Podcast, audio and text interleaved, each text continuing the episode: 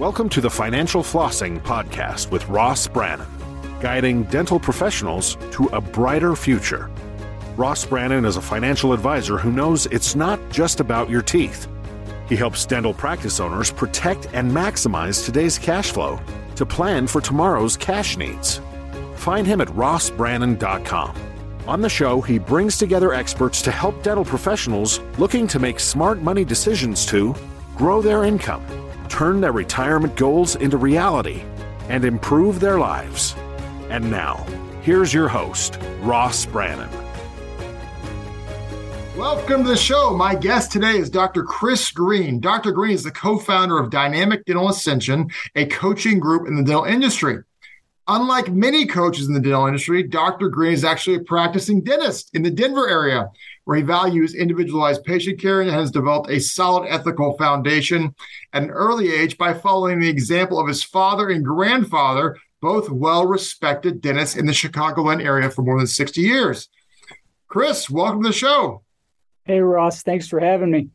Well, first question here is, did you even have a choice? Your granddad and dad were dentists. I mean, were you told you're going to be a dentist, or did you choose this? Right. I mean, I was handcuffed to a dental chair at a young age. And from there, it just, the love for the profession took off by force, blunt force trauma.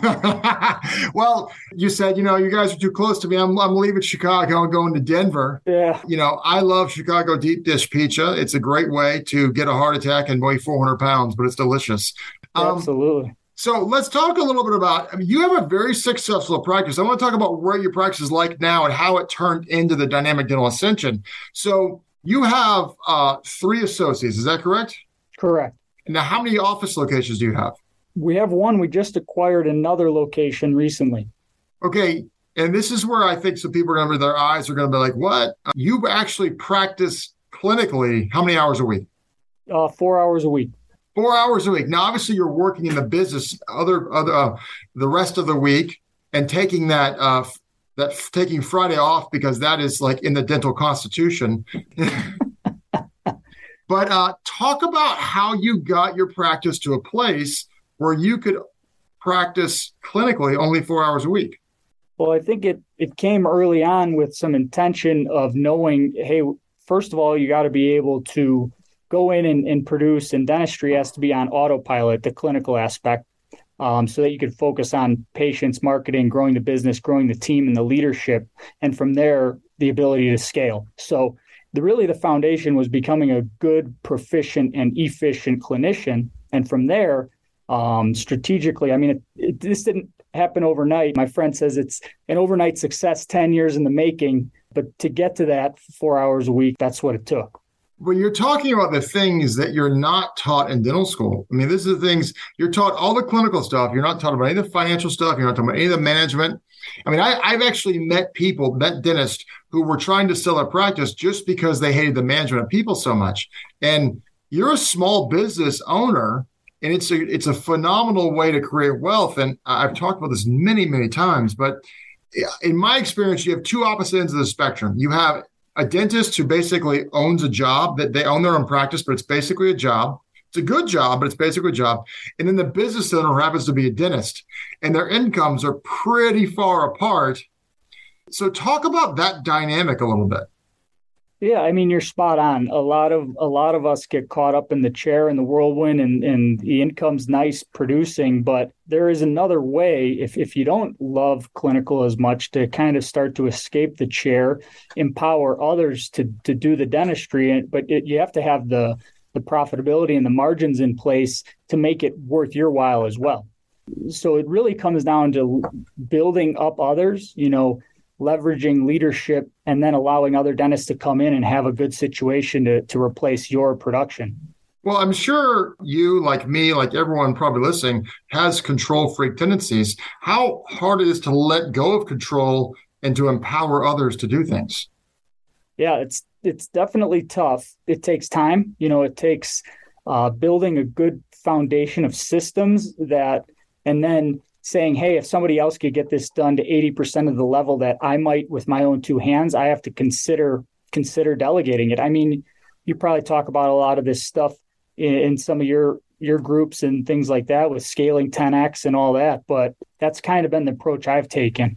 So the 80-20 rule. Oh, yeah. I mean, it makes total sense. When you came out of dental school, did you know this right away? Or did you have a few years of just grinding in the chair and you had a light bulb epiphany? Or did you see somebody else? What kind of created this evolution for you?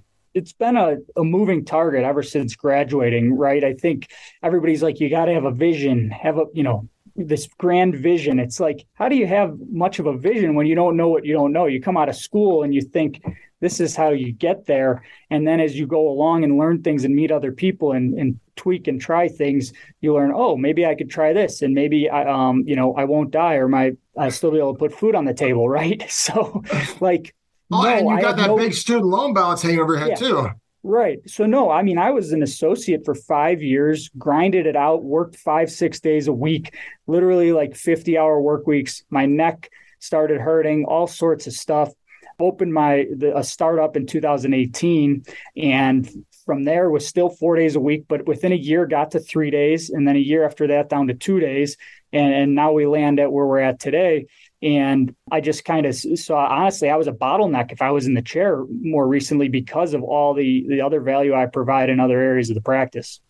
Well, that makes perfect sense. So what happened to kind of motivate you to start the Dynamic Dental Ascension? Because I would assume you had people saying, hey, can you show me how you did what you did? But talk about how the Dynamic Dental Ascension and how that came to be. Yeah, so exactly that. A lot of people asking for kind of free advice, and that's fine. And I'm very abundant sharing whatever I could, but it got to the point where I can't provide the level of value and can't really pull back the curtain all the way on the time that I have to kind of respond to a text here and there with some, offshoot question about, I don't know, managing a hygiene department or something like that, right? So we got to get into the weeds. We got to pull back the kimono, get a little deeper and give you give you all the information, because sometimes partial information can be more damaging than going all the way and getting our hands dirty together and figuring out some of these problems inside practices. So there were just enough people bugging me for private coaching that I just said, hey, let's launch this thing. And it's taken off from there pretty good. So kind of explain to our listeners, what exactly is it beyond coaching? Like, or what kind of coaching? What's involved? Yeah, so it's a small private group, and we're keeping it pretty small for a reason, just so we could remain intimate with some private coaching calls as well as weekly group Zoom calls. So we're learning from the pain and troubles of each other. We also have a lot of people in the same timeline of their practice ownership journey. So a lot of the things that are relevant for Joe over here are relevant for Susie over there, because whether she has that problem today or in 6 weeks or 6 months, she's going to now be aware of how to answer that question because she saw it, or he or she can be aware of things that are starting to develop and read the tea leaves because they're seeing all these things pop up in other practices. So that's kind of the power of the group. And then we dive deep behind the numbers and leadership. And I mean, we've only just begun. There's a long, long runway of information. And myself and my partner, Dr. Tom Reed, have a whole long list of things to share. So you've done a lot of, coaching or kind of consulting or giving advice, and probably a lot of unpaid consulting. You mentioned this off the air. What have you noticed about dentists? What do you think is something that holds them back and almost being a little late to the party on getting advice, if you will? Yeah, I think the natural tendency is where can I save a few dollars, right? Not investing in myself as much as I should, because I'm looking at the price tag. So for example, I've paid for coaching since I opened my practice, even before I opened my practice, and it's always paid a nice dividend in return and folding time for me. But what I see is that a lot of dentists will say, hey, I'm just going to grind it out and figure it out myself rather than pay X number of dollars, X thousands of dollars a month towards this coaching program, because that's a lot of money. Well, I would submit to you, there's a Ross line that that small investment, just little bits of information from the right people will send your career on a trajectory you never would have believed. So over time, in my experience, I've obtained little bits of information that move the dial 1 degree and 1 degree. and 1 degree more here or there. And now I'm at a place I never would have dreamed of, 5 years ago. Well, I mean, I talk about obviously rates of return all the time with clients, and the highest rate of return you're ever going to get is investing in your business. Yeah. Yep. Hands down, not even close. So, saving X dollars a month on saving, quote unquote, X dollars a month on coaching, if you need it and can implement it and use it, is a very short-sighted perspective.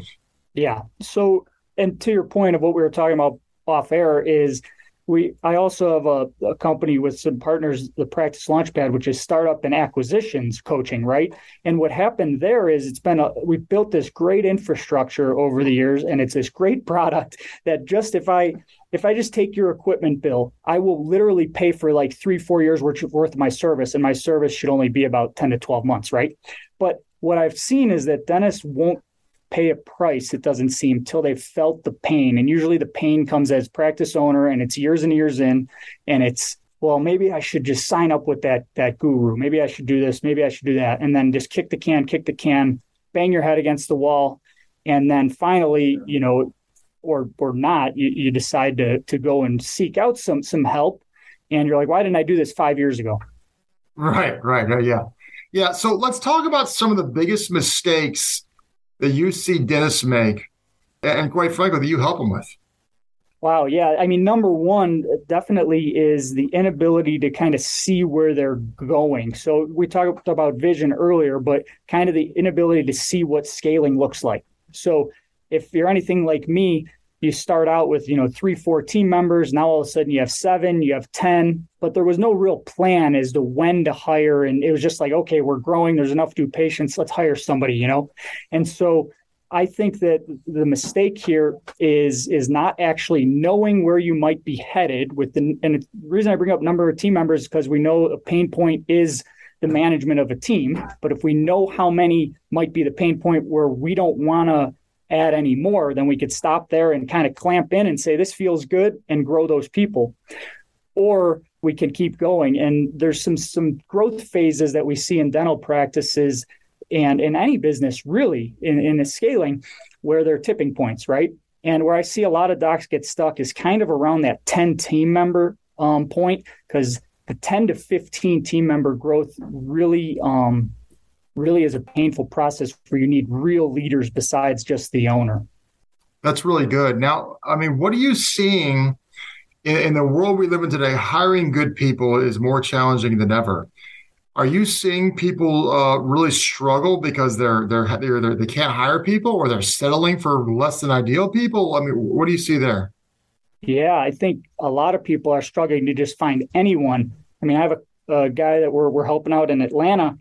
And I mean, he's tried all sorts of strategies to find anybody, even to find somebody that's never been in dental. And he's having a lot of trouble.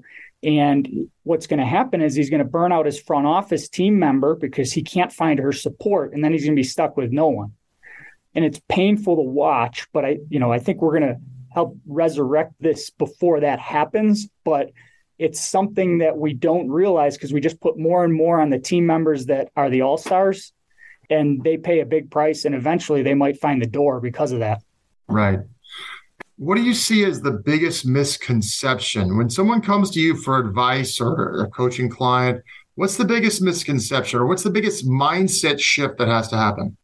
That they trust themselves to make an investment in themselves and then to take it to their business and to see an ROI. So do I trust myself enough to invest in this coaching, this product, whatever it may be, to then implement and start to see the trajectory shifts take place? In your experience, do people realize the golden goose, if you will, that they have in their hands of owning a small business that's specialized, that people need? You and I both know people don't work that much and make very, very, very good income. And obviously, you can work as much or as little as you want, but do people see the potential of the business opportunity here? I think they certainly do. I think we know that dental practice ownership is a great, great thing. There's a lot of opportunities. As far as the golden goose, though, do you not think that these business skills would translate to another industry given the opportunity? I absolutely do. If you can build a business in one industry, I don't see how you couldn't build it in the other. Obviously, there's going to be technical differences in a different industry. So if you can learn the skill now, you may get burned out on dentistry and move on to something else. But I think it's a tremendous skill that could be taken advantage of. Yeah, it's so the challenges that we face, we wish they go away a lot of times. But as a practice owner, the growth that you're allowed or the privilege we have of growing as leaders, business owners, it's just tremendous. And we're always on the hot seat, right? We're always on the hot seat with our teams and our patients. But it really is a great opportunity, like a playground for becoming a sophisticated entrepreneur. Yeah, it's exciting. So as we kind of wrap up here, I have a couple last questions. First off, is there any kind of lasting advice you would say? If there's one thing that, hey, if you're hearing this, if you never talk to me again, as long as you're alive and you're a dentist, here's something you should consider or you should think about or ponder. Yeah, I'll just speak to kind of early career docs, if that's okay, and dental school docs. So okay. I think there's a tendency to hear guys like on podcasts and be like, oh, well, that's what it should be like. I'm going to be there and I'm going to be there tomorrow. And what we don't see is kind of like the groundwork that's laid. I mean, I think that still any successful business, successful person puts in the time, certain things with friends if they want to, or family to, grow their career if that's what they want, or it's delayed, right? I think there's still time and effort that needs to be put in to see the kind of results you might envision. So don't think it's going to happen overnight. It's a process, not an event. It's hard work and perseverance. You're going to have up days and down days. Like you said, it's not just snap your fingers and done. So with that said, I mean, dentistry is a great avenue to help us get there faster compared to a lot of other professions, right? So yeah, you put the time in on the front end to get through school and all that. But then luckily the industry is very resilient and profitable. So, put the time in and you'll reap the rewards for sure. All right, Chris, if people want to get in touch with you, if they want to learn more about the Dynamic Dental Ascension or anything about what you're doing, how can they get in touch with you? Yeah, probably the easiest way is to text me.